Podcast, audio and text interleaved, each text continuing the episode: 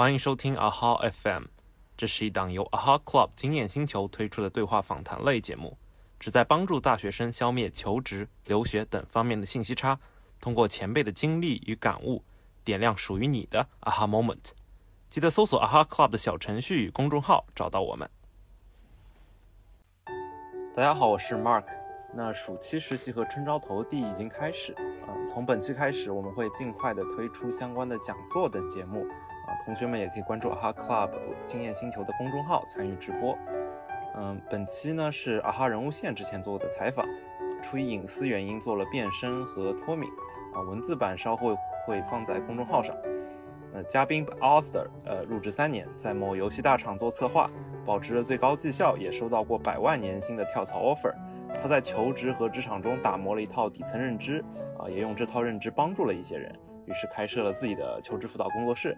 啊，需要说明的是 a Club 并不推荐大家参与任何所谓求职辅导或课程，但本期的内容确实让我和几位采访者有所收获，也应当适用于其他求职者和职场新人，所以决定还是放了出来。啊，我也会把我的收获写在下方评论中。内容整体较长，可根据下方的时间轴调节。啊，如果确实对嘉宾的工作室感兴趣，联系的微信也会放在简介中。啊，最后避免听完就忘，强烈建议大家使用个人笔记软件 Flowmo 记录你的点滴想法，认真记录的评论会送出年费会员。那么我们现在开始。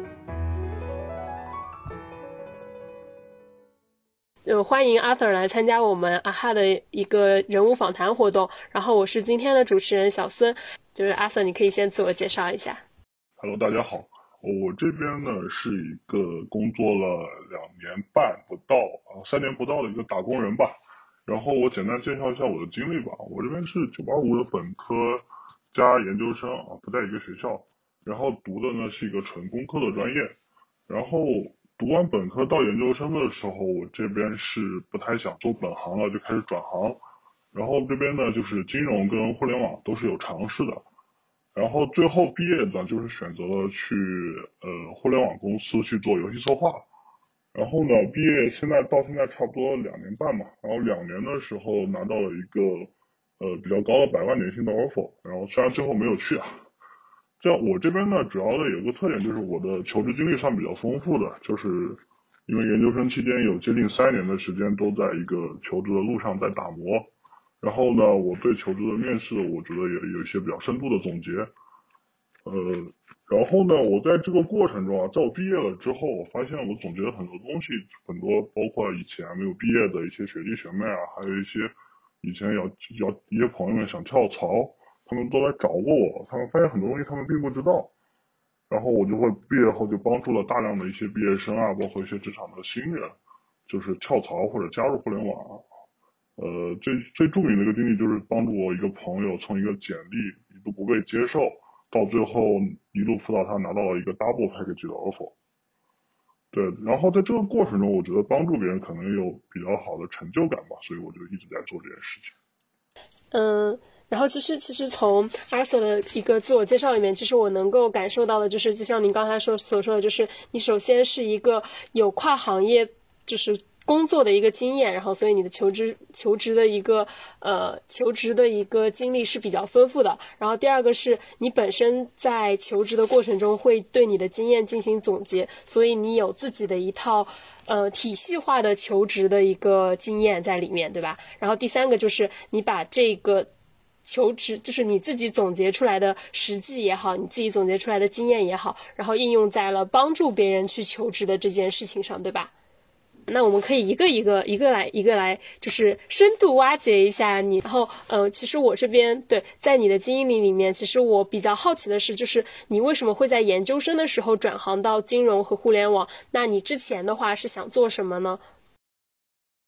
呃，之前我本科的时候其实没太考虑过这个问题，因为我读的是一个呃工科的专业，然后可能因为我后来我保研了嘛，然后我就顺利是拿来了研究生，然后我是在本科结束和到研究生这边的时候，发现这个呃这个我读的工科这个专业，一个是我本身不是很喜欢，第二个是它的前景可能也一般，对，可能就属于那种比较一眼望到头的一种国企的前景吧，我。一个不喜欢，第二个前景也一般，说白了就赚的钱也不多吧，可能就一年十几万到二十万这种。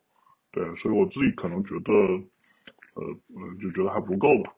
然后为什么选择金融跟互联网呢？其实这就涉及一个人在选择自己想要去做什么的事情中，一般比较三个比较重要的一个要素吧。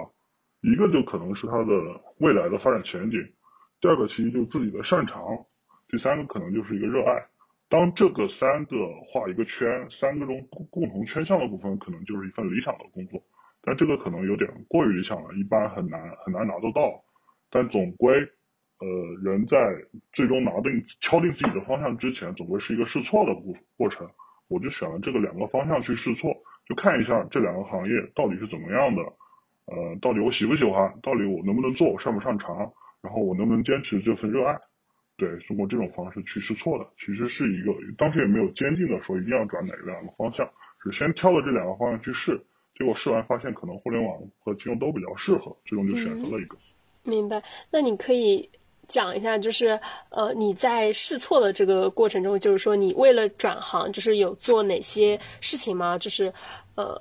呃，就是你是怎么样通过工科的这个背景，然后转行到这个互联网和金融？好的，好的，了解。这个可能金融的那种困难和优势都比较明显吧。就先说金融好了。就是如果呃大家有这种方面的经验的话，其实就知道，就是金融这方面，工科转金融是有很大的正向，也有很大的负向的。一个就是金融这边，只要是涉及投资这一块的方向。基本上，无论是一级市场还是二级市场的公司，这二级市场就是券商，一级市场就是 PE 的这些 VC 这些公司，都会有投一些工科方向的一些领域，就会看这些领域做这些领域的研究。那这些领域其实就在这个在这种时候，我的专业背景就起到了很大的作用。当然，我的专业背景是不是不是那种最好的？最好的是医药，医药是这个门槛最高的专业，所以很多。呃，很多金融的行业方面的人要了很多医药专业的人啊，当然这个是好的。那不好的就是说我没有金融方面的背景，完全没有。那金融的人为什么要我呢？那这个就是最大的困难。那为了克服这个困难，其实这种困难在任何转行的时候都会都会发生的，我觉得是不可避免的。但是我们在遇到这种困难的时候，核心要注意，就是遇到一些困难需要在战略上去藐视敌人，在战术上需要重视敌人。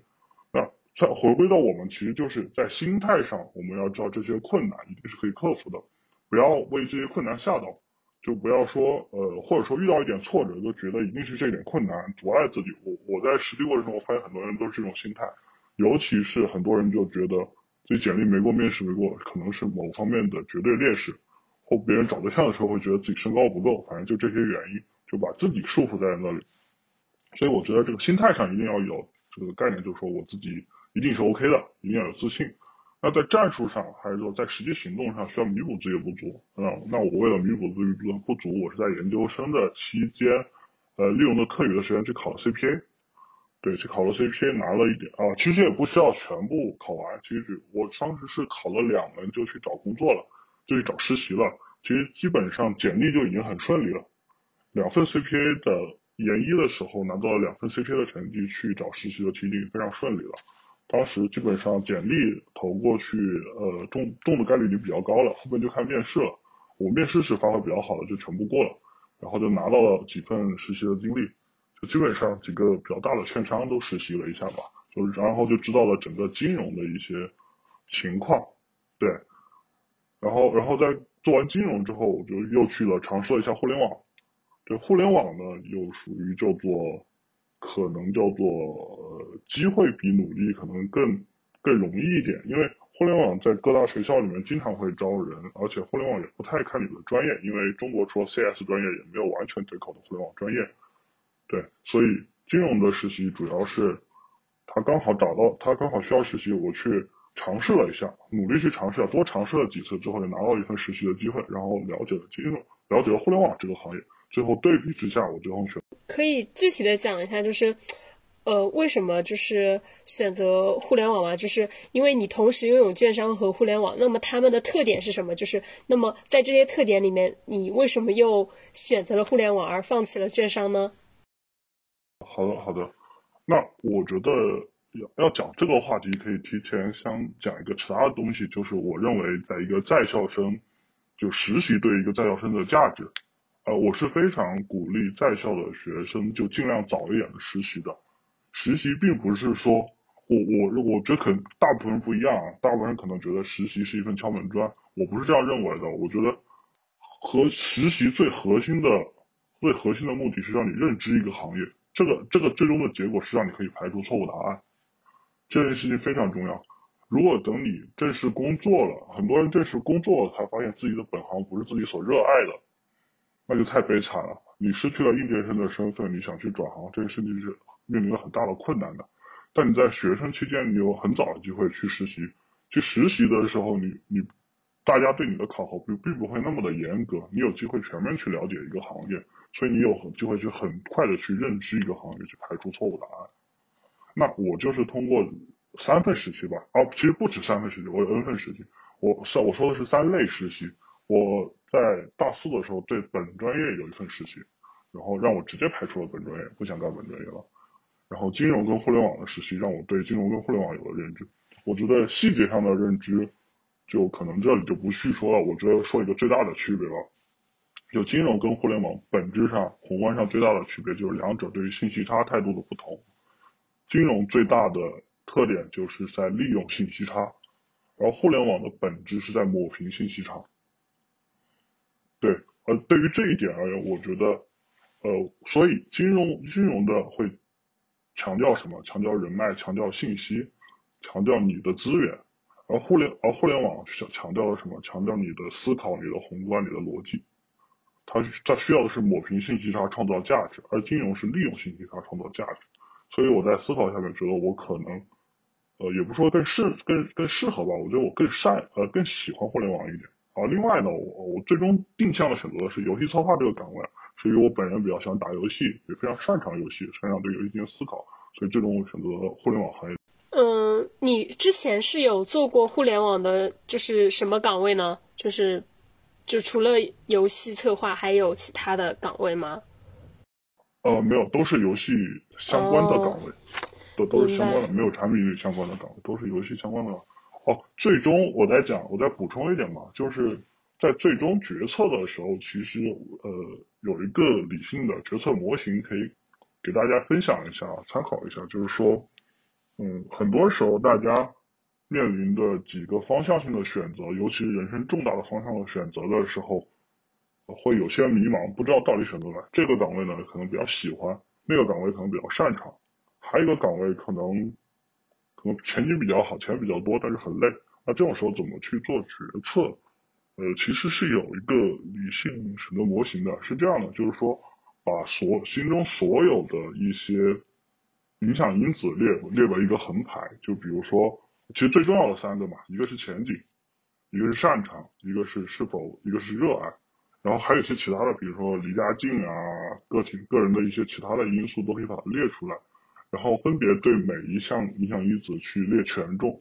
比如说我这边权重最高的其实是热爱，对我觉得前景方面和其他方面可能都不是最重要的，最重要的是我会喜欢这份事业，对，然后我的热爱的权重就比较高，然后。再把你所有的选项进作为纵向，然后依次进行打分。比如说某项，比如说金融在热爱方面能打到多少分，在前景方面能打到多少分，以打分，然后按加权平均算一个总分，总分最高的那个其实就是最佳的选择。这就是一个理性的决策模型，而不是只考虑单一。呃，对我是，我就是最终用这种方式，最终选择来做游戏。嗯，明白。那你对于互联网的其他的岗位是有什么想法吗？或者说有什么研究吗？就是我，就是为什么问这个问题，就是因为很好奇的是，你为什么会选择游戏策划这个？就是在进入互联网这个行业的时候，会去选择游戏策划，而不是其他的？因为在呃，因为你还没有体验过其他的岗位，但是你却依依然决然的选择了游戏策划，对。我我明白你什么意思，呃，就就像我说的这个，就是说，就像我一开始选择行业的时候，也不是说一定就是金融跟互联网的，然后我有当时其实也有其他选项，比如说快销啊，然后像咨询啊，像像互联网也是一样，互联网只是说我在一开始去找实习的时候，当时还是一个小白吧，其实小白，然后对互联网一无所知，我当时本能的去寻找一些，在网上寻找更多的机会。其实像产，因为因为当时对互联网整个没有概念，我甚至不知道互联网的主要主要工种是那么四五个，我甚至不知道，我都不知道互联网是怎么构成的。其实很多在校生也有同样的疑问，他们甚至不知道互联网中哪有几个工种，甚至有些人觉得可能有技术才能进互联网，这个都是正常的。甚至有些人不知道产品跟运营的区别，我在那个时候也完全不知道。我当时的通过的方式就是海投，尽量的去投，然后去投一些自己可能沾边的，因为因为因为简历里面没有什么没有跟互联网实习相关内容，那只能写一些热爱相关的东西，核心是跟游戏相关的。当时想的是游戏尝试一下，如果不行的话再尝试其他的。然后我就先尝试了游戏，然后发现游戏非常的，至少非常的喜欢吧。然后就没有去考虑其他的行业、其他的岗位了。当然，我在跳槽的时候考虑了产品，跳槽的考虑的是产品经理。但在那会儿的话，其实已经当时已经做了一个比较比较大的。其实，其实也就是说，其实你在做游戏策划，就是你把游戏策划作为互联网的第一份体验工作的时候，其实也是有一定的运气在里面的，对吧？因为你当时投了很多，然后最后，对，就是就是想要都尝试，然后。然后游戏策划是你的第一个实习，然后遇到了之后就会觉得哎还挺不错的。那我比较好奇你在金融的实习里面做的是什么岗位呢？呃，我我可以先两个都聊一下。游戏策划这边，因为因为因为游戏行业这边，我第一个拿到的 offer 就是一个非常好的，比较头当年比较头部的上线的产品，对，让我整个感受到了一个非常好的氛围，让我觉得对游戏行业有非常好的一个。一个一个不错的一个印象吧，导致我之后就来到了这个行业。对，这当然是有运气成分的，每个人的时期可能都有一定的运气成分。然后这是我的互联网行业，然后金融行业其实就没那么顺利了。金融行业我其实总共是拿了三个实习。对，第一个实习可能做了做了一周，我自己就走了。我觉得这份实习不是很靠谱，也是一个前二十的证券公司吧。然后后两份实习都是前十的证券公司了，有一个还是新财当年的新财富的，呃，第二还是第一来着？对。然后当在在在那个组里面，其实就能感受到一些，嗯，怎么说呢？就可能不太适应的东西吧。就是我前面说的比较宏观的东西，就是说金融其实是一个利用信息。对这件事情，我可能本人不太喜欢，所以最终就没有。没有选择金融作为一个最终的理想。明白。然后比较关心的是，就是呃，你呃，现在其实你已经不再做游戏策划了，对吧？哦，我还在做游戏策划。我毕业以后就一直在这个公司做游戏策划。就是你一边拿了一个 offer，我没有。嗯，就是你一边做游戏策划，然后一边又做这个就是求职辅导，对吧？那我问一下，就是呃，你因为因为你有提到一个，就是你其实放弃了一个百万年薪的机会，那么可以聊一下，就是这个具体的聊一下，这是一个什么样的情况吗？就是是这样的，就是说我这边是在工作就两年多一点，两年多一两个月的时候吧，有一个偶然的机会，呃，我看到了一个不同的方向，就是一个电商公司有一些游戏化的尝试。因为我以前在这块就有一些思考啊，包括我觉得很多行业都在做游戏化的尝试，游戏化可以帮助他们做大 GMV，其实就是做大 GMV，做好做大商业化。对，其实这个在直播行业看的比较明显，那具体就不细说了。那我会发现电商行业有这种尝试，我也想去试一下。对，然后我就去试了一下，那总体来说，最终的结果是非常不错的，拿到一个很高的 offer。那我觉得总结下来，我觉得为什么能拿到？我觉得有可能有三方面的原因吧。第一个是，就是在原来的岗位上，我还是做的不错的。我在公司这边是拿到最高的绩效的，涨薪也非常快。所以在本身我在公司就保持了一个比较高速的增长。第二是呢，就是对市场保持一个敏感，就是我会即便在这种情况下，我会保持对市场的关注。这样，那机缘巧合之下，我就看到了这个机会。第三，我就去投了，然后。第三个呢，就是我这边整体面试，呃，其实算发挥的比较好，因为当时我已经帮助过很多人去做过面试的总结了，然后这次自己去做，我会发现很多，就以前总结的很多点，我自己都能很都能都基本上都能用得上，然后整体面试发挥也比较好吧，最后让让那边的音乐面试官和最终的那边的呃一级主管都比较满意，所以整个就拿到一个比较。那其实呃，我总就是看总结一下，就是你讲的这些原因嘛，然后看我讲的对不对。就是首先是整个行业本身的一个机会吧，刚好电商做游戏化，它会给一个很大的机会去做这件事情。第二件事情是你对于游戏本身会有比较深刻的认识，然后可以帮助你呃，就是。就是在游戏这个领域，其实你有做，你有自己的专业的认识和见解，然后就是可以帮助你去做一个呃面试。然后第三是本身你有比较好的面试的技巧和经验，对吧？主要是这三个。呃，对的。但是第二点可能需要加一下。第二点就是说，就不光我可能在在在游戏策划这方面的经历比较丰富，第二个是我本身的 base 也增长的够快，这样的话。因为因为一个一个公司基本上 double 也是它的上限了，所以说至少我本身增长的倍子要需要增长的够快，这样的话才能，否则的话即便 double 也到不了百万嘛。明白明白明白。那那你为什么会呃放弃这份联系吗？你是怎么考虑的呢？呃，还是继承着我前面所说的东西，就是说我觉得它是一个机会，是一个增长财富的机会，但是说。还是看一个，我这边的第一诉求是热爱。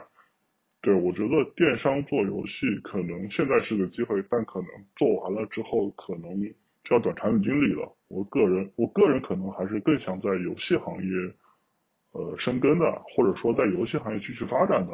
就我不想就这么转到产品去了，所以我就放弃了。那呃，那我再回归到就是刚才那个问题，其实我比较好奇的是，嗯，你是如何？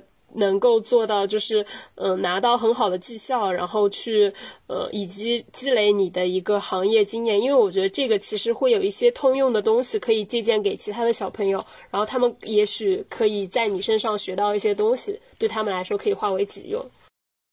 哦，那就是职场生存法则这样的东西了。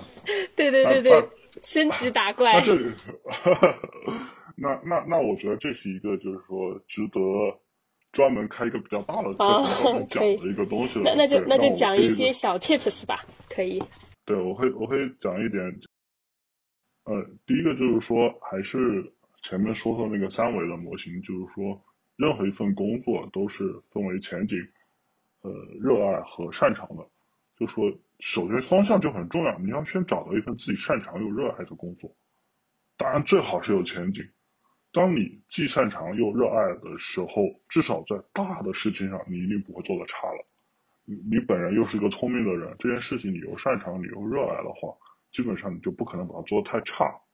对，至少保证了你就是就是中等级以上的水平。对，那那在这个基础上，如果你想拿到比较头部的、比较头部的绩效或者比较头部的一些增长的话，其实两个因素是比较重要的。第一个是你。呃，长期深度的思考，这件事情在我做，无论无论我无论我在做那个求职辅导，还在自己的工作上都是一样的，需要做长期深度的思考。就是你的思维认知，就是那句话嘛，是你所赚到的每一分钱，都是你对这个社会认知的变现。对，但当你的认知高于你的同行，高于你的同僚的时候，你就会马上的得到反馈，得到这个认知的变现。对，所以需要长期深度的思考。对，这是第这这第一点。第二点的话，也需要整个大势有有所机会，尤其对游戏行业，我不知道，我可能别的行业不太一样哈，可能别的行业不太一样，但游戏行业是一个极度，也不说极度吧，就是说就是运气程度相对比较高的行业。你所在的项目，你所在的方向能不能成功，本身就是一个有运气成分的。对，包括你的认知能不能得到认可，这是有一定运气成分的。我可能在这方面运气也比较好吧。哎，我只能这么宏观的去说，那具体很细节的东西，可能就可能开个课程，开个大的课。嗯，好的，好的。然后，其实，其实我想就是再深度的问一下，就是呃，因为你有讲到过，就是如果你要想做好中中部这样子的话，其实要做的是一个长期深度的思考。那其实比较好奇的是，就是怎么样去做一个呃。就是长期深度的思考呢，就是你有没有一些例子，或者是一些呃你的一些能力模型之类的可以举例？呃，这个这个我觉得是两点，就像我认为说，呃，所有事情都是你先想到，然后再去再谈怎么把它做好，我觉得百分之八十的人啊，百分之八十的人应该就停到没有这个认知的层面。我觉得绝大多数人都很容易进入舒适区，他不是说不是说不会深度思考，而是没有想到，没有没有这个主动的意识去深度思考。我觉得这个才是最最重要的。呃，我我我自己见过哈，包括我接触过的同事，包括我理解到的一些情况来看，其实核心的每个人在工作上繁重的工作上，很经常就会以完成工作，一开始可能认知度更就是那种饱满精神饱满度更高，以百分之八十的状态完成工作为主，然后后面呢就到了一个油条状态，百分之七十百分之六十的状态去完成工作，而没有意识的去深度思考。这个核心，我真的觉得是主动意识的问题。那具体怎么才能思考到？我觉得这个就可能不同的情况、不同的问题、不同的岗位进行具体的分析。我可以，我的工作游戏策划嘛，然后呃，简单来讲呢，就是这个游戏就是一个游戏里面去挖成长线、去挖坑，然后赚钱的一个策划。那其实我会去在游戏里面做多种多样的成长线。那其实，所谓的深度思考，那我就是在有意识的在每次做这件事情的时候去积累通用方法论，就是说如何去做好一个成长线，就有如何在如何更好的帮这个游戏去赚钱，然后让玩家有更好的体验、更好的认知，然后也不会去骂策划坑啊什么之类的，就是去去每一次都去做这样的事情，那每次都去总结，每次都有不同的点能够。击中，那每次在下一次的时候，你去运用这些点做了验证，那其实这个过程中，你就你的认知就得到了明显的提高，就是至少比你一开始，或者根据一些没有想过的人，那没有想过的人可能，就就如果不进行这样思考的话，可能就是，呃，换一个抄嘛，简单一点的游戏行业，你就换一个游戏把它生产线抄过来。那如果进行思考的话，其实每次都去探寻。哪些点是需要做到更好的？那你长期以往每次进行总结的话，你的认知自然就会比别人高。所以我觉得这个，当然很多人最重要的是，我为什么强调长期呢？因为基本上新人都会，因为新人一无所知，基本上都会去总结、去思考。但是很快形成了一个简单方法论，然后并且发现可能有效之后，很多人就停止了思考。这是最大的，这是比较大的问题。所以你你要有这个认知。去不停的去反复的深度思考，那这样的话，自然会你的你的你的你的认知深度就会比别人高。当有一个行业内一个人有百分之七十的认知深度是很正常的一件事情，那八十比七十就深了很多了。你比别人高一点是明显的能体现出来的，就所有人都能看得出来的。在在比较活跃的大厂吧，或者在比较。比较 top 的公司里边，你比别人强是一件非常明显。其实，呃，如果说到我自己的话，我对于深度思考理解，就是遇到事情的时候，多问自己几个为什么，就是，呃，把。所有的目的就往上再推一层，然后了解到它为什么。就比如说拿游戏，呃，就是我对游戏策划不是特别了解嘛。那如果我举的话，可能就是说，呃，就是这个数值为什么是这么设定呢？那这个设定背后肯定还有更深层次的原因，然后一步一步的去挖它。然后这是我对于呃深度思考的一个理解。然后你这边的深度深度思考可能会更偏向于不是具体的操作步骤，而是说你的整一个。更像是一种价值观上的深度思考。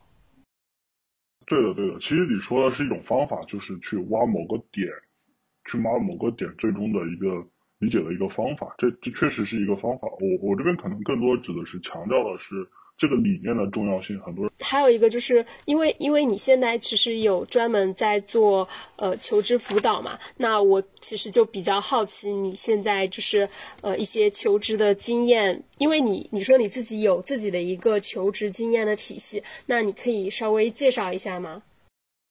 嗯，可以的。然后我想一下怎么讲啊，其实这样的就是说，还是承袭我前面的一个思路。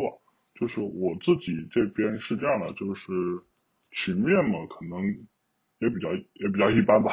然后，但我这边单面试结果是很不错的，我单面的通过率是百分之一百，就从来没有挂过。然后，然后这边总场数我已经不记得了，可能几十场吧，就五十场左右。对，大概这样一个这样一个这样一个数据，但数据也不一定能代表什么。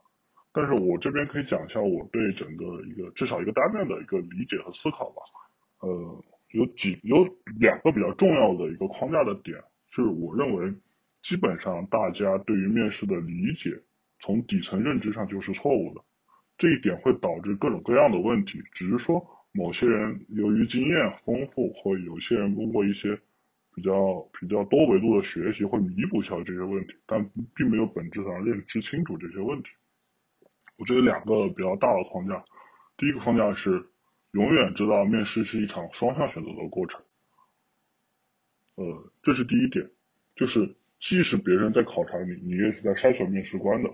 就从头到尾都要有这个理念在这里面，这一点有什么好处呢？就是两点好处。第一点是，可以让你的心态足够的好，足够的自信，你自信，别人才会信你。对，这是第一点，就是你得要记住，一定是一个双向筛选的过程。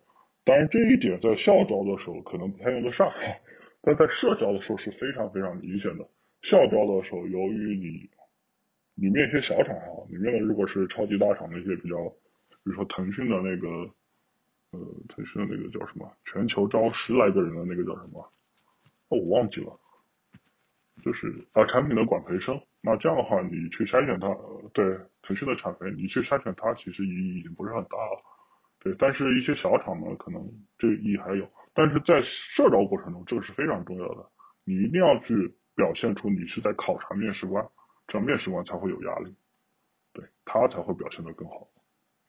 他会去寻求你的认同，这件是一件非常重要的事情。这是第一点，面试一定是一场双向选择的过程，一定不要把自己树立在舔狗的心态上，这样是没有未来的。这是第一点。第二点是，求职的核心从来不是向别人展示你有什么，别人根本不 care 你有什么，而是要搞清楚别人需要什么。而且，然后在了解别人需要的基础上，把自己能力中别人需要的那部分完美的展现出来，别人不需要的那部分是不需要展现的。这是这也是一个非常重要的点，就是很多人思考别人面试中的问题的方式，在于找自己有什么，然后看了面经就会觉得别人答得好，把别人那部分讲的好的东西拿过来回答，其实这都是不对的。就是你有什么，别人根本不 care。就别人有问题，比如说举个最简单的例子，别人问你有女朋友吗？别人根本不 care 你有没有女朋友，别人想问的根本不是这个问题。你要搞清楚别人需要的是什么，然后在别人需要的基础上去回答这个问题。当然，这个问题我会直接讲一下。这个问题基本上问的是稳定性，别人需要的是你来，并且稳定的来这里。那如果假设对方公司是在北京，你要么可以直接说自己没有女朋友，也可以说，你也可以说我女朋友就在北京，女朋友就是北京人，我们都打算结婚了。你具体有没有女朋友根本不关键。当然这个有点，就有一点，呃，就是那个，如果你是一个非常诚实的人的话，那那就尽量这样这样回答可能有点不太好。我只想阐述这个意思，就是你你未必要说谎，但是你需要根据别人所需要的东西去回答。如果你回答有或者没有，我跟女朋友在异地恋什么，这些都是别人不需要的答案，是没有意义的。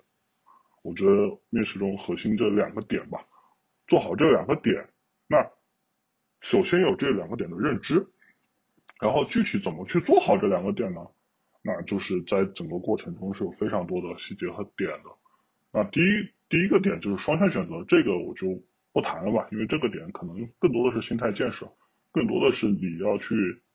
呃，做好做好对别人的筛选，然后做好前期的一些努力，包括做好对最后问问题的时候，你要表现出自己的自信和强势，需要需要需要展现出自己的筛选力。那第二个点是比较明显的，就是框架这个思维框架的转换，你要搞清楚别人需要什么。那那这个就需要两个点，第一个就是你怎么知道别人需要什么，第二个点是你在知道了别人需要基础上，你怎么可以展现出。别人需要的东西，那这里就有非非常多的细节去去可以讲了。那这里时间关系估计是讲不完了。是搞清楚别人需要什么，分呃收集信息跟反馈调整这两步。收集信息又分前期收集跟现场收集，那反馈调整又跟又分成了你现场的对方观察对方的一些对你的回答是否有兴趣做及时调整，又分为了还有一种方式就是你主动性的进行试探，这些都是去搞清楚别人想要什么的。然后下一步就是就是你如何把自己展现展就如何把别人想要的部分完美的展现出来了。这第一步就是说如何如何。表现如何用表达表述让自己显得很呃很强吧，可以这么说，显得自己牛逼。说白了就是如何用表达说明自己牛逼。有些人可能经历了一些很不错的经历，我这个在别人改帮别人改那改那个呃改那个简历的时候显示的可可能更明显一点，就是他一股脑把自己做的事情全写出来了，就是但是没有完全没有让别人感觉到自己很牛逼。这种其实可以学一个方式，就是 STAR 的表述法。这个无论在简历跟表述跟那个最终去面试的都很有用。就是比如说别人问，比如说典型的保洁八大问啊，可能很多人都刷过，但大家可能并不知道保洁八大问最后的表述是一个什么样的逻辑。那其实全部是用 STAR 的方式去表述自己的，就是强调的是 action 和 result，然后 S 跟 T 一定要有。但很多人几乎，我觉得百分之八十的人吧，几乎都只讲 action，尤其是简历，包括自己说，我做过什么，我做了哪些东西，我做过 A B C D E，做过哪些工作，写过什么报告，分析过什么什么东西，完了，这个是这个是没有意义，已经当了一年的面试官了，我我在这边已经面了很多人了，很多人都只讲自己 A，那我看到 A 的都觉得你是在打杂。你为什么要做这件事情？做这件事情有什么样的结果？啊，其实 STAR 是一个很好的能够帮助你的。S 和 T 就告诉了这别人你为什么要做这件事情，这件事情是很重要的。我是经过思考去做这件事情的。然后 A 做了哪些工作，然后 R 会告诉你我做这些工作得到了怎么样一个好的结果。这整一套逻辑会告诉别人我很厉害，我满足你的。比如说我要求的是学习能力，那你通过一个故事这样一个 ST。呃，STAR 的一个表述，去告诉我你有很强的学习能力，在怎样一个极端的环境中，我快速的学习搞定了一个什么事情，那我会就觉得哦，你这个学习能力确实很强，而不是说你告诉我怎么怎么样，我你就能展现出你的。对，所以这个是，所以我再总结一下，第二个思维框架就是通过一定的方式搞清楚别人需要什么，然后在了解别人的需求的基础上，把自己的能力完美的展现出来。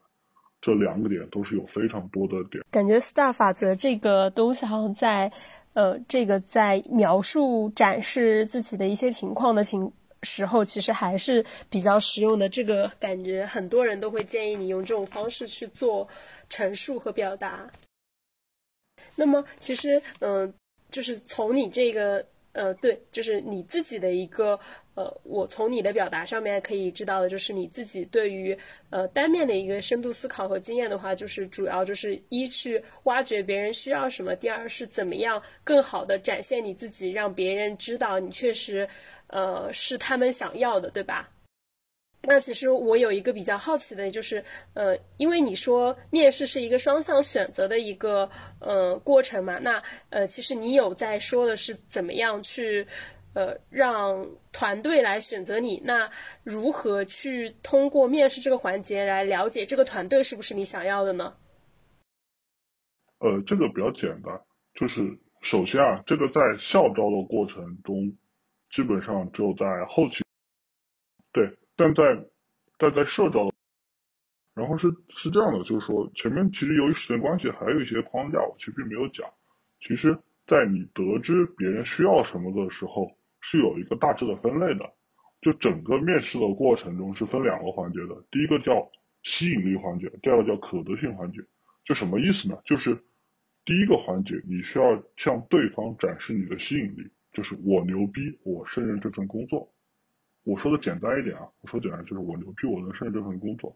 第二个是向需要需要向对方展示可得性环节，就是我看好你们，我会来。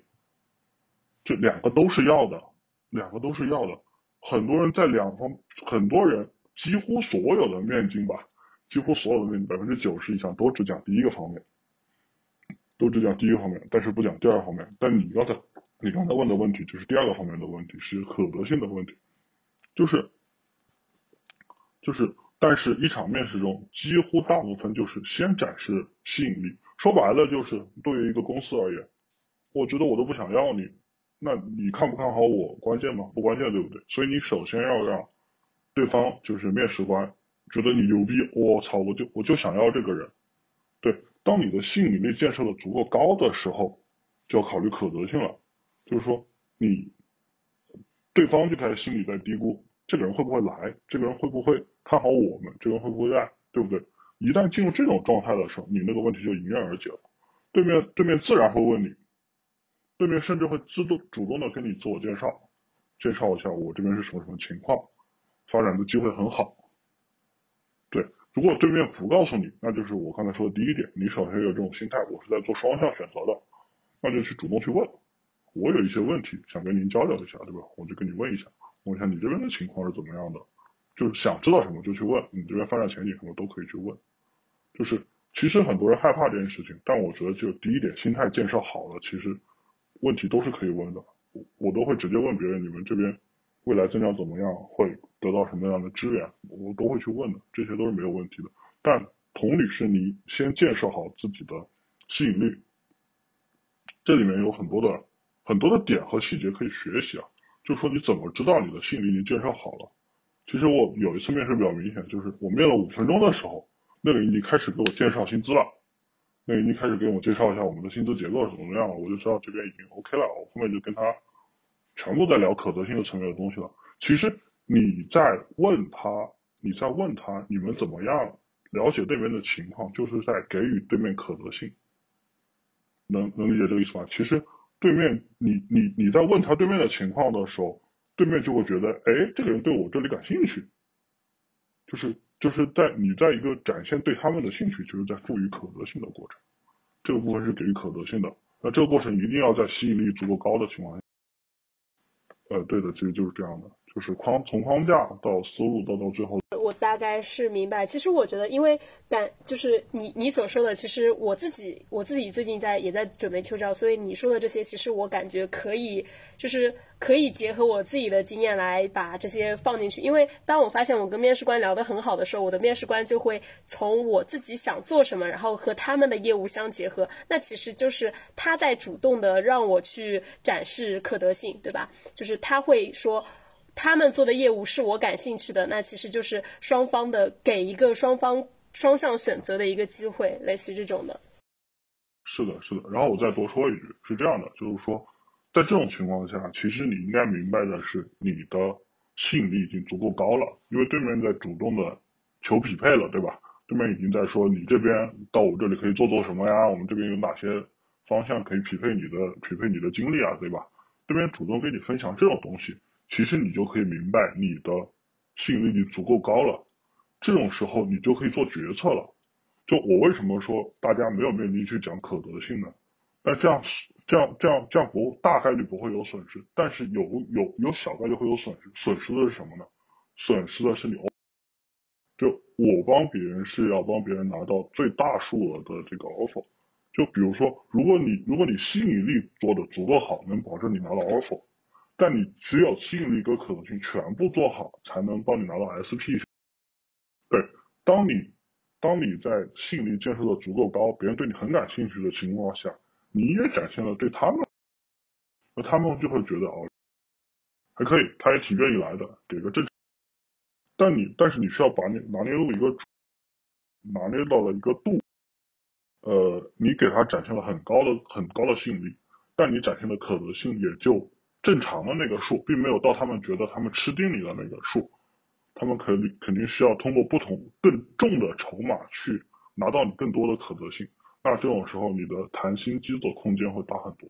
嗯，明白。这是抽象。我我知道这是一个双向博弈嘛，就是你的吸引力一定要保证够高，但是可得性的话，它是一个正负向都有的，它是一个要需要去取中间值的一个东西。就是如果不够低，就是低的话，就会产生负向作用。过高的话，它也会产生一个负向作用。只有你把把握好度，它才会产生一个正向的作用，类似于这样的一个意思，对吧？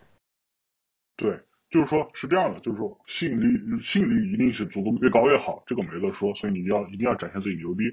然后可得性是，如果过低了，公司觉得你不会来，这个也会把你拒了。这个在小公司很常见的，这个在社交的时候也很常见的，非常常见的。就公司觉得你不会来，或者来的不稳定，都会把你拒了。对，然后但是你这个可得性给的足够高呢，你的谈薪资的空间就不大了。别人觉得你没地方去，就想来这儿，你跟 HR 谈薪资的空间就不够大了。所以可得性要保持在一个中间值，这样的话，别人需要用用更高的 offer 去砸你的可得性。就像你打德扑一样，你如果提早暴露了自己的底牌，别人就不会暴露了你的牌比对面强很多，别人会直接弃牌，就不会去，你就打不到价值，德扑上叫 value，你就打不到价值。就是你的可得性如果操作失误的话，你是达不到你想要的 offer 的数额的。当然，这是高端进阶技巧了。一般人应该还在只考虑怎么。明白，感觉求职还是比较，嗯，至少对于我来说吧，其实我我我跟你就可能有一点点去，就是差别的地方，就是我的群面的表现会比单面的表现要来的好一点。对，所以对于我来说，我的单面就是灾难，就是我很难去，就是无论是你所说的吸引力环节和可得性环节，我感觉我都没有。嗯，把握的很好。那么对于这样子的话，其实你们会提供的一些帮助呢，主要是从哪几方面来做的呢？就是全程吧，基本上就是从认知啊，然后到最终的，从最高层的一个，也不是说最高层吧，从最底层的认知，到最上面的一些各种情况的一些处理，到最后可能就是我我只谈我只谈一些我们会提供的服务啊。就是底层的认知，其实我已经讲了一部分了，当然没有讲完。就是我会帮你建设这个底层的认知，你首先要学会这套底层认知去思考这个问题。但一开始会遭遇很多的挫折，因为你的经历一次思维方式的转变，然后从这个思维方式开始去面临不同的问题的时候，我们怎么去处理？有案例去，我们去教你怎么处理。比如说我这边举个例子吧，就所有面基上都会讲的一个问题，就是你为什么要？我觉得这个问题应该没有人比我们认知更更好了。你为什么要来我们公司？这个问题其实是非常常见的一个问题，但我觉得所有面基上都没有讲对，所有面基上都只讲了一种情况，这是一个典型的既有可能是吸引力和既有可能又有可能是可能性的问题。如果这个问题发生在在当我们会帮你告诉你怎么去分析一个问题到底是吸引力问题还是可能性问题，这其中有非常比较多的点。就以我刚才的举例的话。这个问题首先要看它发生在面试的什么时期。假设是在面试的初期的话，就是面试官上来头几个问题就问你，你为什么要来我们这里？大概率是吸引力问题。你回答的方向应该是我的能力匹配你的岗位，我牛逼，我哪方面的经历认为证明我牛逼，我可以胜任你们的岗位，我可以为你们创造价值。这就是这就是吸引力回答。那假设这个问题发生在后段，就比如说别人都问完了，聊得很嗨。然后别人都问你一些顺的问题了，最后问你你为什么来我们公司，那问的就是可得性问题，那你就看情况去赋予可得性。这里头很有可能你说的就是，比如说，呃，我很认可你们公司，我觉得你们公司非常匹配我，我觉得你们呃可以发挥我的价值，可以可以让我得到长足的发展，你只用谈我就可以了，因为因为这种时候是可得性问题，别人知道你，别人别人就让别人知道你想来就行了，对，所以。我看到的面筋永远只说了这一种，而不是两种都有。但还有一种情况就是，这个问题如果发生在中期，那有可能是两个都有，你可以两个都说。那这是第一种判断条件。第二种判断条件还有就是。你可以通过他的一些神气语态啊，当然这个就太细节了。然后其实其实，在这呃，其实你已经介绍了很多，其实求职方面的一些呃，你们能够提供的一些帮助，以及你自己总结出来的一些方法。那其实我现在比较好奇的就是，呃，因为你帮助过很多人去加入公司或者是跳槽嘛，那你发有没有在实际的？经验中发现其他人的一些明显的不足，那么针对这些不足的话，你的建议是什么呢？你其实你刚才有说到过一点，就是在使用 STAR 法则的原则下，有些人可能会更注重 A 和 A，而不是去注重 STAR 呃 S 和 T。那么除了这个的话，你还有发现其他的一些问题吗？然后针对这些问题，你们的一些帮助和一些经验是什么？嗯。这个我觉得首，我们这个团队里面每个导师擅长的细节不一样，哦，我这边擅长的主要是一些宏观的一些层面的东西。呃，我觉得普遍的问题也是有的，普遍的细节层面的问题也很多啊。但我这边就主要谈普遍宏观的问题。普遍宏观的问题，我觉得至少有两个。第一个就是说，就是说要搞清楚，求职永远是一项，就是一个比较长期的工作，在不同的时期有就业是有求职就是有只有两大问题。第一个问题就找到自己想做的，第二个办法是想办法拿到自己合适的 offer。那找到自己想做的又分，就是就是喜欢跟擅长这两个层面，对。所以在不同的时期，你对于这件事情有不同的尝试方案。所以说我我做了一个比较大的建议，我最大的一个建议就是，如果你是在一个还没有需要需要找工作，就是说可能不是今年毕业，或者啊或者是不是明年毕业，还有比较长的时间的时候，尽量的早去实习，早去尝试，早点做，早点做纠错，赶紧去做，找到自己适合的，找到自己想做的，对。然后，如果你是在马上就要就业了，甚至包括明年马上就要，马上要秋招了，那你就赶紧去聊，赶紧去了解，赶紧去，就是找这个行业内的一些熟悉的人去，赶紧去了解这个行业。就核心就是赶紧要找到自己想做的，把这件事情先确定了，不要等真正去工作了，后果很惨重。你你真的工作了之后想转行，那失去了毕业生的身份，真的太难了，真的太难。对，然后第二件事才是想办法拿到合适的 offer。那这件事情前面已经聊的比较多了，我觉得核心的问题可能是，呃，我觉得最最核心的问题就是底层的认知不够，就不知道不知道求职这件事情上，就是还没有上升到道这个层面，主要还是在术这个层面在纠结，在纠结。就比如说这个答案，啊，今天答的不好，这个面试官，这个面试官不满意，这个面试官好像不太满意我这份答案。然后这个问题的答案，我又去更新一下我的资料，我的资料库里面这个答案的资料又更新了一下。其实这件事情是不好的，很多人这个习惯。我告诉你，按照我的框架，第一个框架里面，如果你有的时候你的答案不好，有可能是这个面试官水平不够，这个是真实的，很容易发生的。我我经常会看到很多水平并没有那么好的面试官，其实他没有演过。对，所以我觉得。更大的问题是一个底层的认知，我这边主要觉得是一个底层认知的问题。解我我我从来都觉得解决了底层认知，人是够聪明的，大家都是够聪明的，会是会可以在很多层面做的非常。其实你你刚才有讲到过一个答题的框架，然后指的是什么？是整场面试的一个问题的推进吗？还是你的一个单个问题的一个思路的呃框架？呃，其实就是我刚才前面提的框架，就整个你在面试过程中，呃，你首先认知整个面试过程是分为吸引力阶段跟可行性阶段的，然后你所有的问题的分析框架永远是分析这个问题它背后在问什么，它想要什么，然后这个问题怎么去分析呢？又分为可得性跟吸引力，你看到底是哪个问题？那怎么去分析？下面又再往下细分，对，是有一套整一套整一套。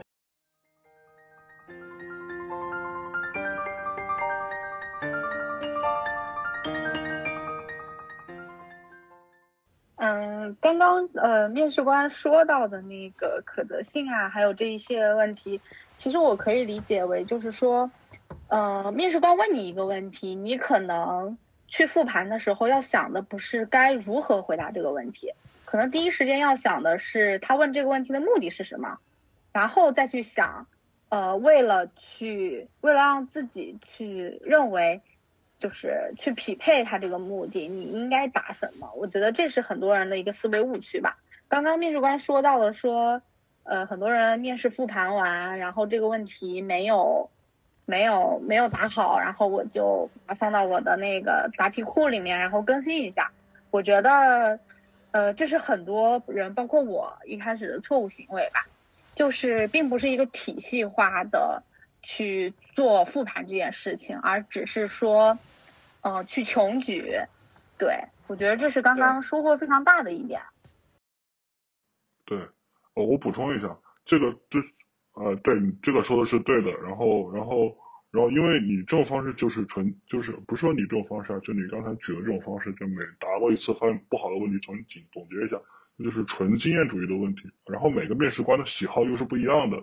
那这种纯经验主义到最后就一定得到了最好的结果是一个中庸的结果，就纯经验主义做得到最好的结果是一个中庸的结果，而不是一个满意的结果。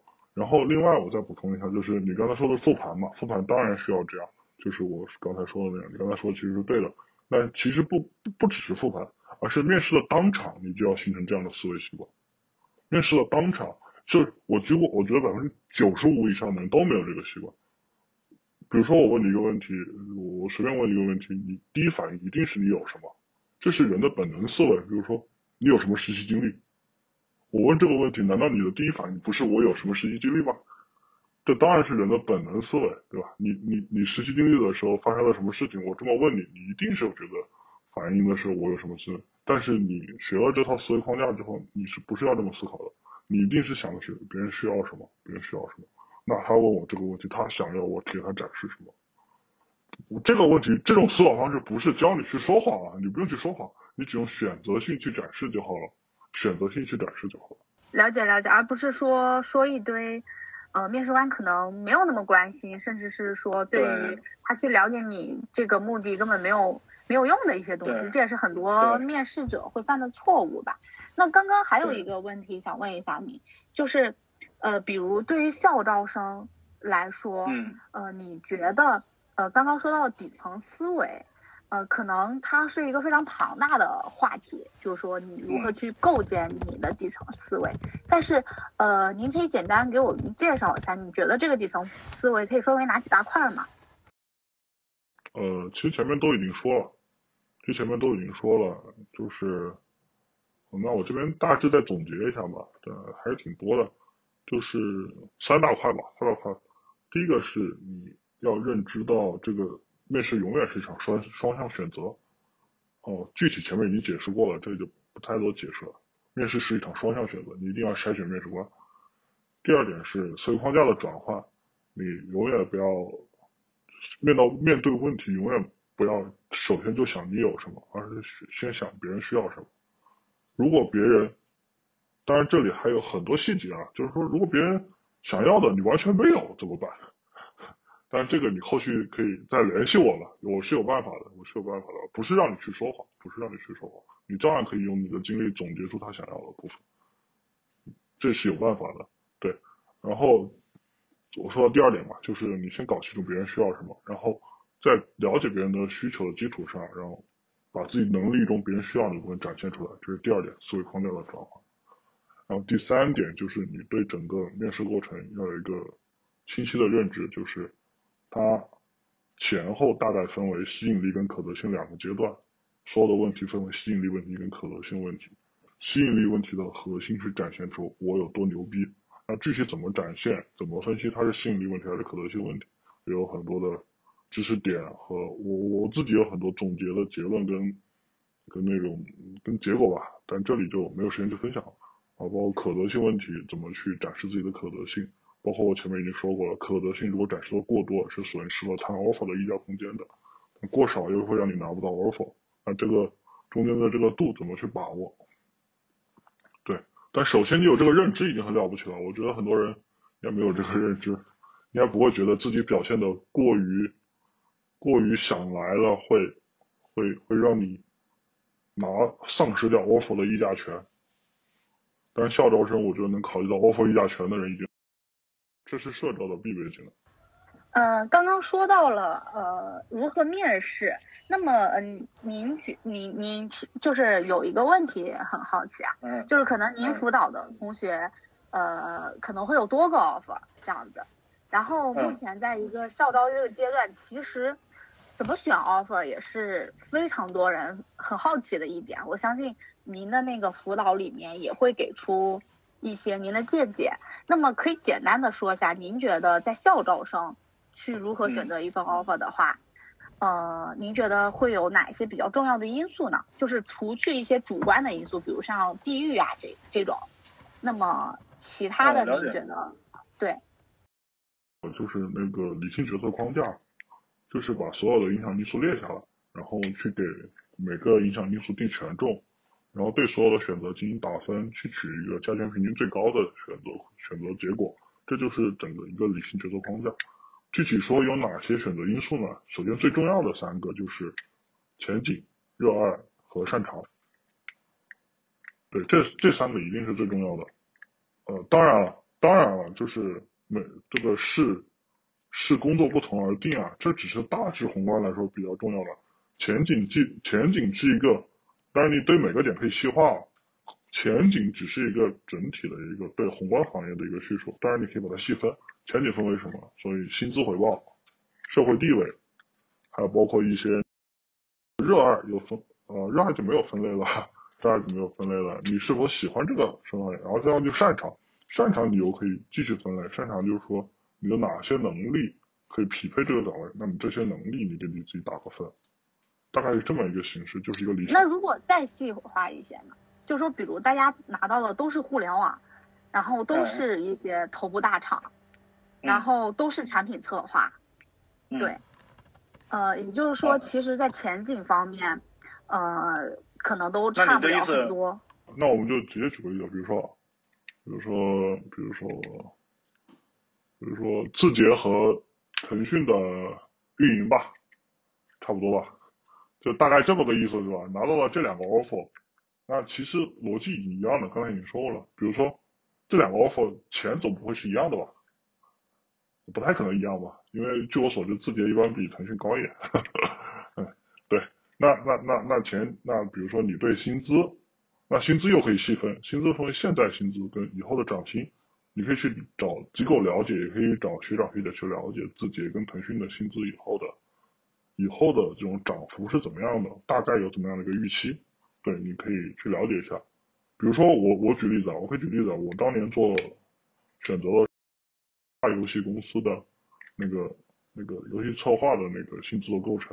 大游戏公司三年内不涨薪，对，那虽然即便起薪它比较高，那它的它的那个薪资的增幅，就是对你整个的你整个在薪资前景这一块，它的分数就一定比你原来低了。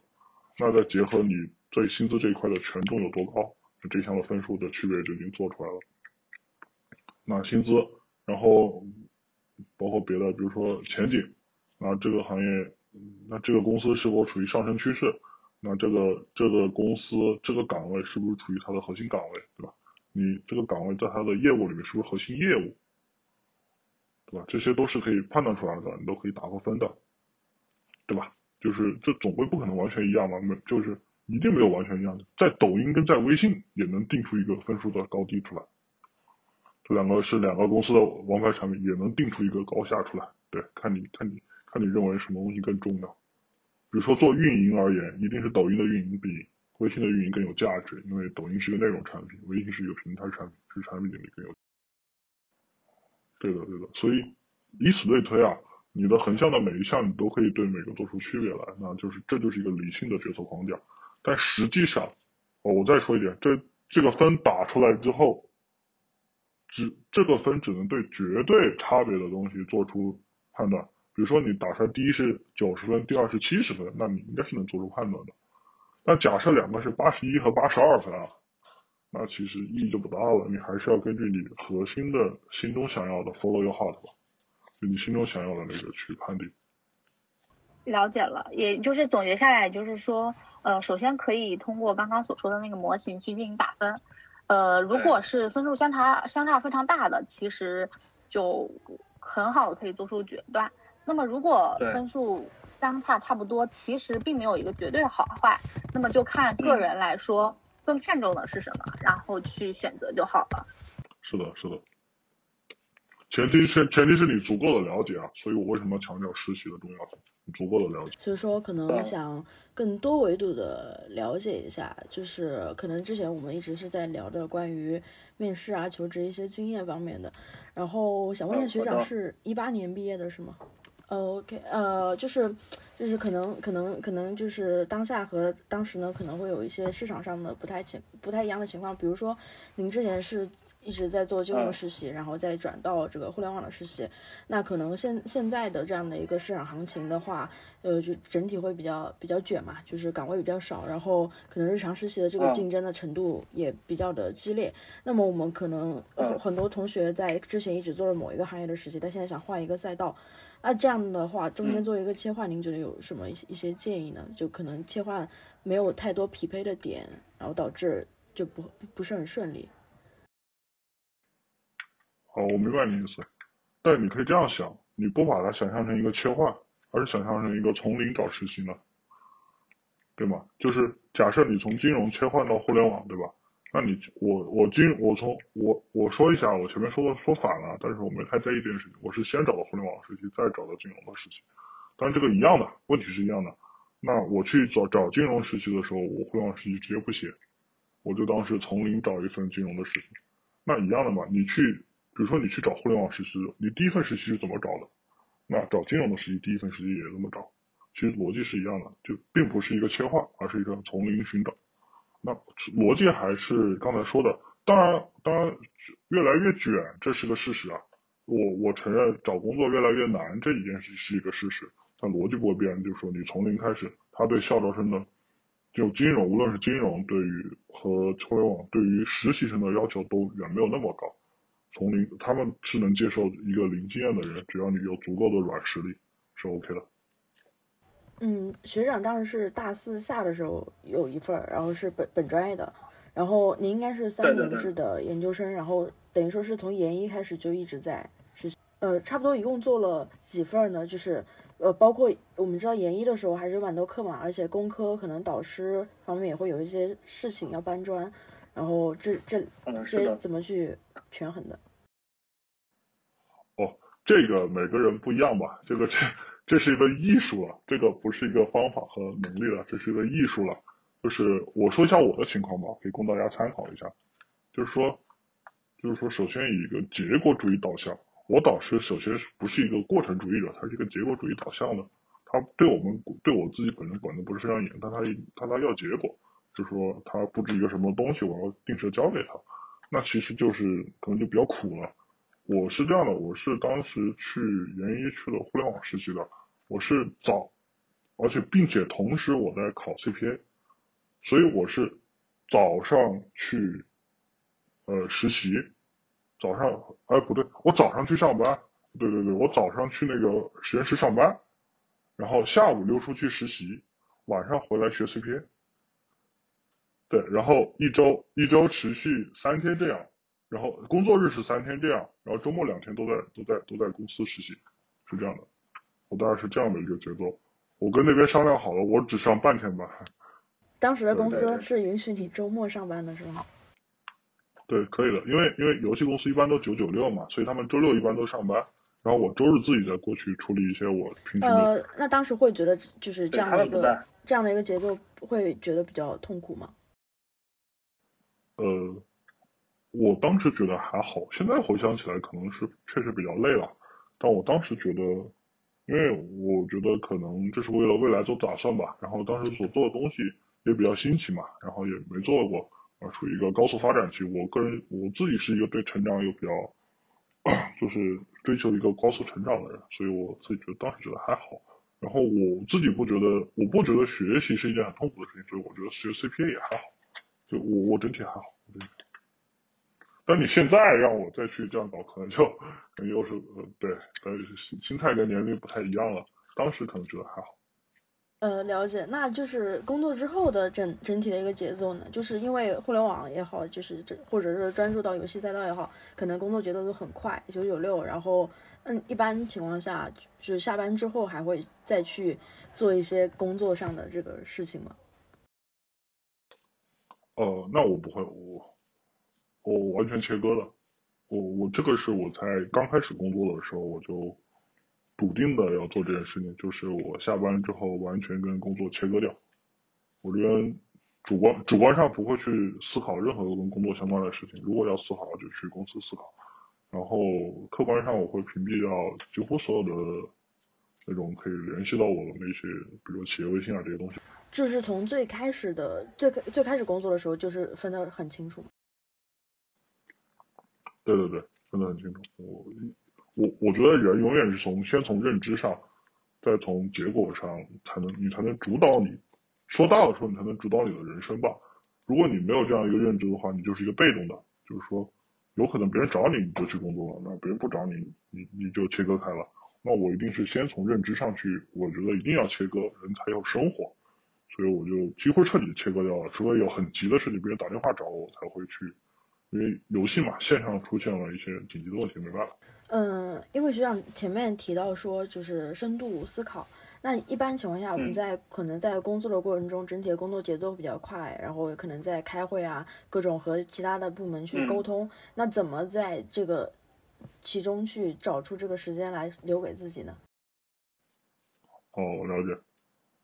啊，这个同样是一门艺术了，这个同样是一门艺术了。就是每个行业跟每个岗位，包括每个每个项目组，可能都不太一样。那我谈一下我的方法吧，就是说，首先我觉得这事情很重要，一定要留够时间。那，哦，那我谈一个，就是同样是谈一个方法论吧，就是我以前在母校上过一个管理学比较大师的一个课，就他讲过人怎么去做一件事情，就非常宏观，人怎么去做一件事情，我觉得他讲的非常有道理，就是人。人分析所有的事情都分为五步，所有的事情，就你连上街出去买个菜都，你都形成这样一个小分析五步。第一件事情，这事情要不要做？第二件事情，这件事情谁来做？第三个是这件事情，呃，这个事情什么时间做？第四个是这件事情的重要紧急程度。第五件事才是这件事情怎么做。当当然，在第一件分析这事要不要做的时候，就需要知道。就清晰的了解这件事情了。那那那回过头来，就你刚才问了我这个问题，其实就是我觉得在这件事在在思考这件事情上的重要紧急程度是高于其他事情的。所以能明白吗？就是说，我认为它高于其他事情，那我会优先进行思考。我一定是这样排优先级的，就是我一定是那那很多事情，就是你看似工作中很忙。很多内卷的东西，那其实优先级都是可以往后放的，啊，尤其是像游戏策划一个主观能动性比较强的岗位，你是可以灵活的控制自己的时间的。那我认为思考这件事优先级是更高的。那我会，我甚至会跟上级主动沟通，说我最近活太多了，我没时间思考，我需要更多的时间去思考我的策划案，我需要思去去进行更多的深度思考，呃，我做不了那么多事情。我觉得这个都是可以的，当然也是看情况的。看情况，我我我确实就是这么做的。我会告诉你，我需要更多时间去总结、去思考、去沉淀。嗯，就是游戏策划整体的这个工作节奏的话，是基基本掌握在自己手里面，还是其实还是跟各个部门的这个沟通都会更多？呃，非常多，游戏策划是最多的，游戏策划是最多的。但我反应反过来说吧，就是这么说，就是。实际上你会发现，如果你足够的聪明，当然这个我觉得大家应该都都 OK，足够的聪明，你花在思考上的时间会加倍的，加倍的返还你其他的时间的。举个例子，就是说，假设你去写一份一个一个系统的策划案，你思考的时间足够多，那你就极大的减少了后续出现沟通返工，包括测试出现问题的一些修改的时间。你你可能花了一倍的时间节，你花了一天的时间节约了三天的时间。你通过思考的越多，尤其是策划这个岗位，产品经理的岗位也是一样的。你思考的越多，你你后面一些所谓的你说的那些，像沟通啊、交流的时间就会越少。就是这样一个正向的循环就形成了。你通过思考去节约了后面的时间。如果你不这样的话，而是通过去反复的沟通、反复协调的话，你可能。你你会更加忙碌，就可能这样表述，你可能更更清楚。OK，但是哦，我我这边的一个疑问可能是，呃，因为工作中你肯定要跟很多同事沟通，包括整个项目我们都要对齐，那这个时候就涉及到一个自己的时间要和别人的时间相互做一个协调和妥协。那么在协调和妥协当中，会不会存在说可能就没有办法给自己留到足够的时间呢？呃，我觉得这个看岗位不同吧，我不否认有这种可能性啊。就有些岗位可能，比如说可能有些岗位可能非常非常多的协调沟通的事情，可能它的核心工作就是协调沟通。那策划并不是这样的，策划的核心是一个需求的发起方，就类似于产品经理是一个需求的发起方。那我必须要发起了需求之后，才会有后续的沟通的环节。那我这边一定是先请把这边东西想得非常清楚，后续的沟通就会很顺利。那这在这个过程中，确实会有会有说，就是说你的确实会有一些临时的问题啊，可能会需要更多的去对齐啊、去沟通啊、去开会啊，这个是正常的。在这个过程中，如果你觉得我我同样的还是回到上一个方法，就是我觉得这都叫紧急的事情，但它重要程度没有思考高。当重要跟紧急冲突的时候，是优先优先重要的。当否则你永远在做紧急的事情。当重要跟紧急冲突是优先重要的，就是说重要不紧急和紧急不重要是优先重要不紧急的，否则你永远都做紧急的事情。互联网一定一定有紧急的事情，很多，我每天都有很多紧急的事情，那这些事情可能可以放一放，照样可以放一放，就是重要的事情先做。就是说，如果比如说涉及到跟其他的。那如果你一直保持一个跟别人交流沟通而没有时间自己思考的话，那可能就需要你去把压力传递给你的上级了。我你我觉得你有可能在工作，所以我这么跟你说，你可能需要传递压力给上级，这是向上管理的一种方式。向上管理并不一定是一个别人。我非常同意刚刚嘉宾说到这个问题，就是说很多时候对于呃对于他人来说这是一个紧急的事情，但是其实对于自己来说它并不重要。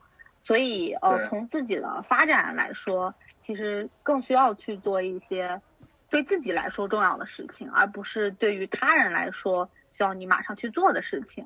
所以这也涉及到，呃，我觉得刚刚嘉宾应该还有说到一点，就是其实也和时间管理相关吧。那那想问一下，呃，嘉宾，就是您在实力时间管理上有什么？哦，针对产品产就是策划或者是说产品经理这样的岗位。呃，像这种又需要个人思考，然后又有非常多，呃，要沟通协调、要开会啊等等，呃，这些事情揉杂在一起，您觉得有什么时间管理方方面的一些呃 tips，就是可以分享一下吗？呃，可以啊，就是我这边的大力的是那个一个管理大师吧，学到了一点，就是几个点吧。第一个点就我前面已经说过了，就是。任何事情都都需要经过五步思考，那这样的话就可以把事情的优先级排出来，包括这件事情要不要你做，你是不是要分给其他人做，这都排得出来，你就可以把这个事情全列出来了。然后列完之后就是一个时间管理的问题，时间管理包括项目管理的核心就是要做规划，这就是最核心的东西，就是要做规划。你需要有一张自己的排期表，呃，如果大家需要的话，我可以分享一下啊，当然也不太合适。就是我可以把内容透明给大家分享一下，我自己是有张自己的排期表的，自己每天要做什么，可以回回头发给大家看一下，就是这个透明一下吧。然后有自己一张排期表，然后有自己的一个时间的规划，我什么时间去做什么事情，然后这件事情的重要紧急程度是怎么样的，对，有这样一个规划。然后呢，在这个规划中，项目管理的核心是要有规划，但不代表这个规划是不变的。就所有的规划都一直在变化，唯一不变的就是一定会变化。但是，但是变化不代表不代表不需要有规划，有规划你才能完美的，也不说完美吧，才能才能确切的明白今天今天做了什么东西，今天今天可能有什么需要去做。那这规划中可能也需要预留出一些临时出现的一些紧急的东西，比如说你可能，我觉得啊，就算一个比较忙的岗位了，你预留出来每天一些。比较比较比较也不算杂七杂八吧，一些一些你所说的那些沟通范围的一些临时的事情，你最多也就规划个半天吧。啊，对我觉得规划个半天去做这些事情已经是非常非常忙的岗位了。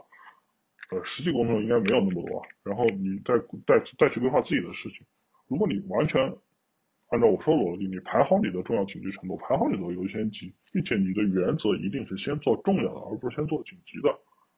对，那如果这件事情，很紧急，但又不重要，说明它就是杂事，这说明它就是杂事。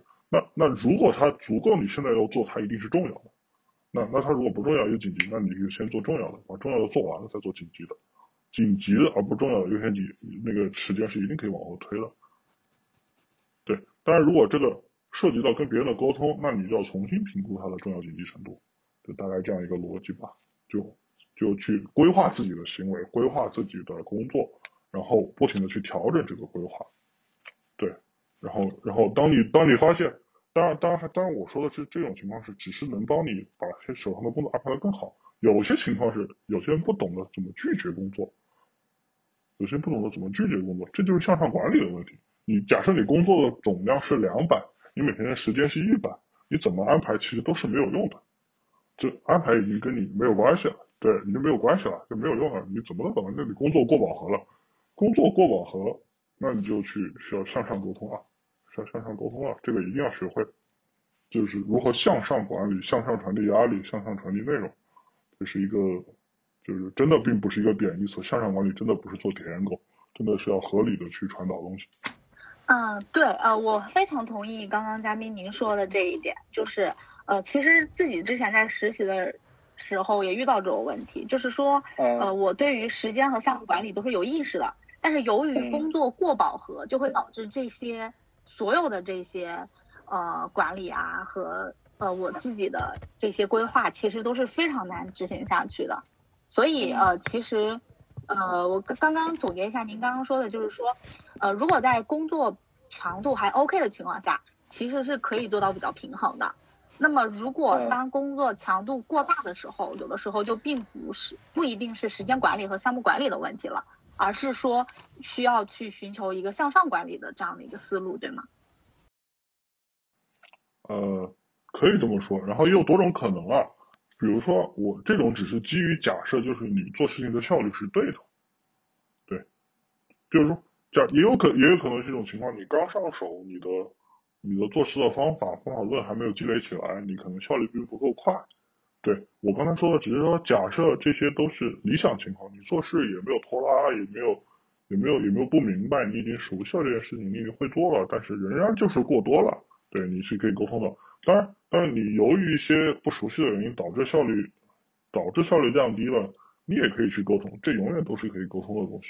对，你也说，你你可以向，嗯，你可以向你的 leader 请求学习的时间，这都是没有问题的。我觉得一个合理的 leader 不会拒绝一个人的成长。了解，所以呃，向上沟通，您您有什么心得吗？这个就是我觉得我有心得也没有用，因为每个人的 leader 是不一样的风格，有的 leader 还会 PUA 对吧？对，这个也没有价值。核心的说核对核心的理念还是说，就是说大家的目标是一致的。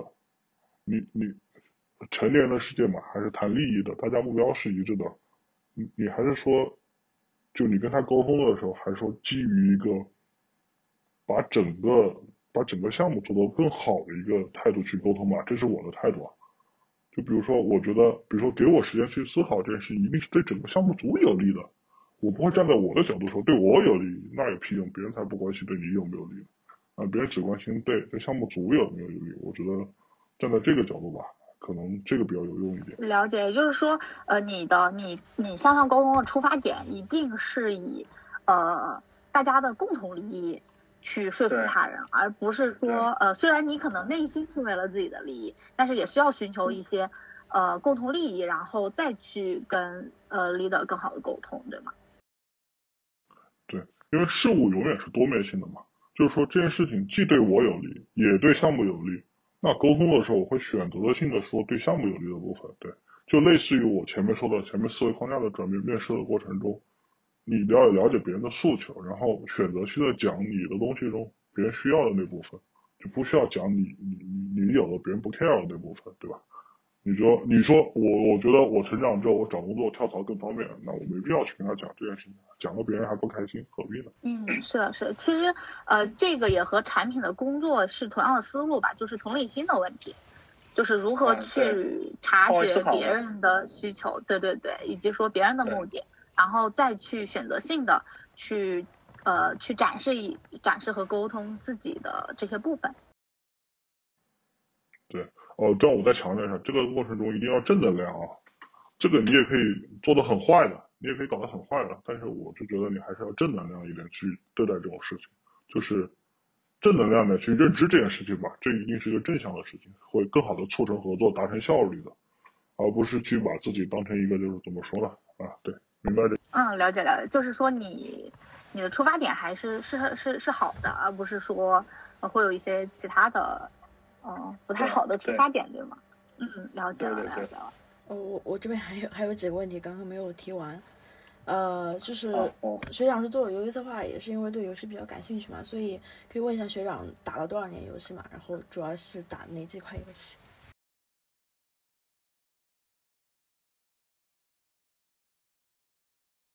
哦好呀，我大概从小学二三年级开始打吧，打什么《仙剑奇侠传》这种游戏啊，然后后面的到大学到初中、高中吧，就玩的可能少一点，就几款比较热门的，像《冒险岛》这种热门一点的游戏。然后后面到大学就开始百花齐放了，就什么游戏都玩了，什么各种单机啊，各种这种大型啊，各种 RPG 啊，像剑灵啊，然后各种单机游戏啊都玩嘛。然后后面到手游时代的时候，基本上就是热门的手游都会玩一玩，就游戏经历还是比较丰富的。那就是个个人更偏好哪一类游戏呢？就是呃，主机类的三 A 游戏吧，还有就是一些比较好的卡牌 RPG 跟二次元的手游。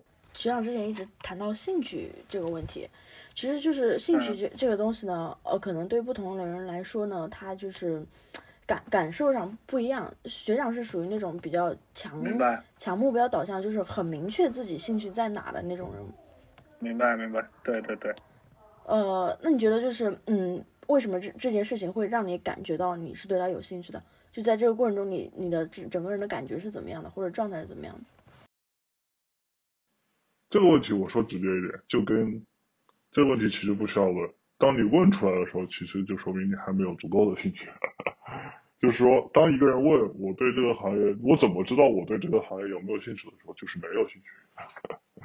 就是，就类似于说，在感情不需要上谈恋爱一是不需要证明的，对，不喜欢才需要对证明。不喜欢才需要证明其实。其实刚刚在就是呃说到什么可得性啊这些，其实完全可以套在恋爱框架里。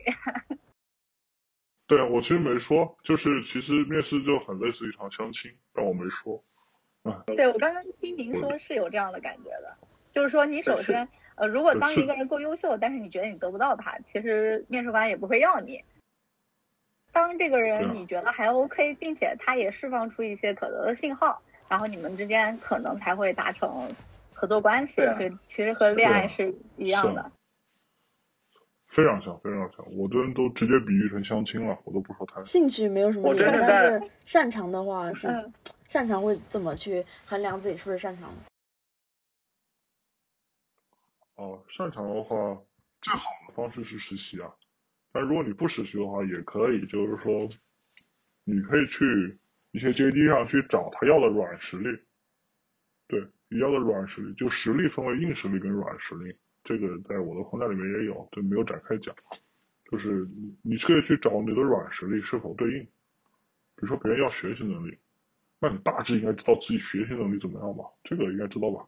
就比如说自己，呃，我说直白一点，自己当然这个可以剪掉啊，自己学历一般，考证也没考过，你就大致知道自己学习能力不怎么样了，就是你也就明白了，对不对？别人如果要的非常强的学习能力，那你就可能知道自己可能不太行了。然后，但是呢，比如说你发现自己，啊、自己学历也比较好，然后考什么也比较快，然后呢，别人给你说一个新的东西，马上就可以认知到了，然后你的学习能力就明显比较强嘛。然后有些行业，比如说沟通能力，有金融行业需要你有很强的沟通能力。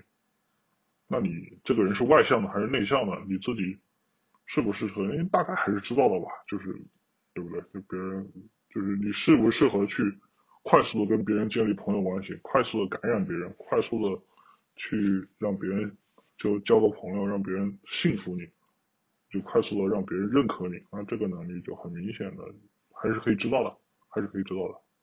对，这这是是软实力判断法，软实力判断法。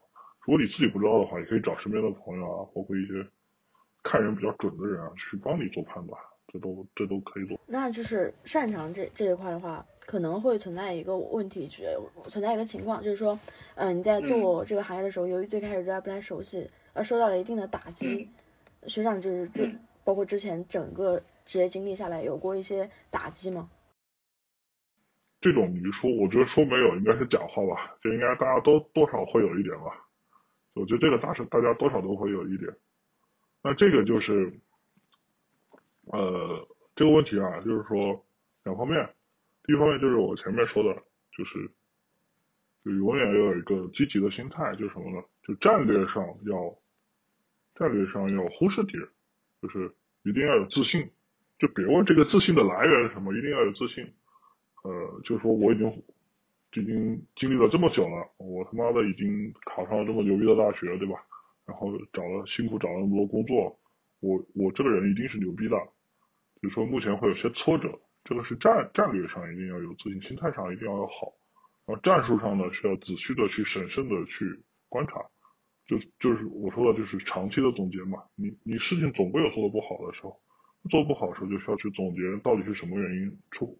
就像你刚才前面一位同学说的，多问自己为什么，呃，这个东西为什么做的不好？那为什么为什么这个做的不好？一直去问为什么，就是一直问到一个最宏观的，问到结果可能是美国大选啊。我真的问到一个问题，问到最后是美国大选，真的真的。呃，这个就不跟你们 就就扯了。就是有一个问题问到最后，结果真的是美国大选，就是可以一直问自己为什么。那那你去探寻自己为什么没把事情做好的时候，也可以一直去问自己为什么。但到底是客观的原因还是主观的原因？那客观的原因，那客观的条件去想办法调整客观条件。如果是主观的原因，那你就是看看自己的主观哪里还不够，这不够是不是能改正？如果是主观极其底层的原因，这个底层原因没办法改正。举个例子，我五音就是不全，就是做不了音乐，啊，这个就别勉强了，就赶紧换吧。呃，这个我说实话，这个这个非常底层的东西，真的没有办法。你比如说，你对音乐、对颜色有没有天赋这件事情，真的没办法，真的没办法。没天赋就是没天赋，对吧？那那如果不是的话，是一些可以去成长的能力的话，比如说你的一些。经验相关的东西，你通过这次的失败可以注意的东西，那都是可以总结，下次可以做的更好。那你一定会进入一个正向反馈通道，就是你做一次总结一次啊，总结一次，下次做的会更好，你一定会受到别人的鼓励和表扬，你进入一个正向反馈通道，你的事业就会越来越顺利。对，这样一个逻辑，就是心态上要自信，要要一个好的心态。就事情上要认真的去对待，就把它认真的分析到底什么原因，然后努力的去改进。这个分析的过程本来就是一个深度思考的过程。嗯，那就是实际上觉得环境的合适跟自身的合适哪一个更重要？就是我可能举一个我自身的例子吧，就是，呃，我不是非常非常想进体制内，因为我觉得我不太适合那个环境。之前包括在本科的时候做过老呃辅导员的那种驻管，所以待过那种呃办公室。我觉得那个环境我非常非常不喜欢，呃，但是我好像觉得我还挺适合辅导员这个岗位的。然后，环境之下，我可能更喜欢互联网这样比较年年轻化、节奏高效一点的这种环境。所以说，这两这两者之间怎么去做一个取舍？呃，这个问题前面已经说过了，就是你做理性决策的时候，不是有两个选项吗？一个叫喜欢，一个叫擅长。这两项你分别按权重打分就可以了。对吧？你说的这个就是喜欢跟擅长之间吧，可能有点矛盾。就辅导员这件事，你可能很擅长，但你不喜欢。对，那你看你是喜欢重要的还是擅长重要的？那互联网的可能就是你喜欢，但你不知道你擅不擅长，对吧？你你是不是不知道你擅不擅长？那不知道的话，就对你不知道的话，要么去试错一下，比如说你找一份字节或找一份腾讯的实习实习一下，立马就知道了。对，立马就知道了。你知道了之后，你再去做判断。如果你没有时间、没有精力、没有没有那种没有可能性去做实习的话，那你也可以找人帮你判断。你也可以像我前面说的，对照一些软实力去判断一下。呃，最后一个问题吧，就是学长前面提到这个 STAR 法则，其实 STAR 法则现在大家都提的很多嘛，不管是呃简历还是表达，呃，但是就就算大家都知道 STAR 法则是怎么回事，那为什么每个人？就展现出来的，不不管是他简历的写法也好，还是他表述表述的这个整整体的这个感觉也好，都是还是有差异的。那这个差异的来源，您觉得是什么呢？对，我觉得可能很多人就只知道 STAR 这件事情吧，不知道背后的原理吧，没有深度思考，就没有想过为什么要用 STAR，为什么要用 STAR？对你也刚才说了，就是说简历和面试的时候用 STAR，那为什么要用 STAR？为什么要用 STAR，对吧？STAR 的核心是去展现自己牛逼的，对，这个永远是吸引力方面的问题。那可得性的问题完全不需要用 STAR，这个扯淡的，比如说，如果这个问题你你没有判断它出是可能性问题，你照样用 star 那一顿狂吹，是负向的作用，没有用的。对，而且很多人也不知道 star 的核心是展现能力的，而不是去讲述经历的。对，所以简历没简历没关系啊，简历没关系，简历你可以照写，但是你面试是完全不一样的。面试你何时用 star，你为什么要用 star？你 star 的你 star 里面你强调的点是前面还是后面，也是根据你对问题的分析而来的，而不是。你上来就用的，这是件很蠢的事情。比如说，别人如果更想问的是你为什么要做这件事情，那你 star 里面你更多展现的是 S 跟 T，S 跟 T 的铺垫才能告诉别人你为什么要做这件事情。而别人如果想知道你是你的经验跟方法论，那你核心想更多的表述的应该是：哎，我的经验，我做过什么东西，我有哪些方法沉淀下来了。那别人如果想你想快速的跟别人证明牛逼，应该是核心表述的应该是 AT，我做了什么，然后结果有多牛逼，收入翻倍了，对，别人一听我操牛逼，对吧？所以所以说，并不是说用四大能解决问题，还是说需要一个底层的分析跟思考，我需要给别人展示什么，我需要达成什么样的结果，对，主要是这样一个逻辑。受益匪浅。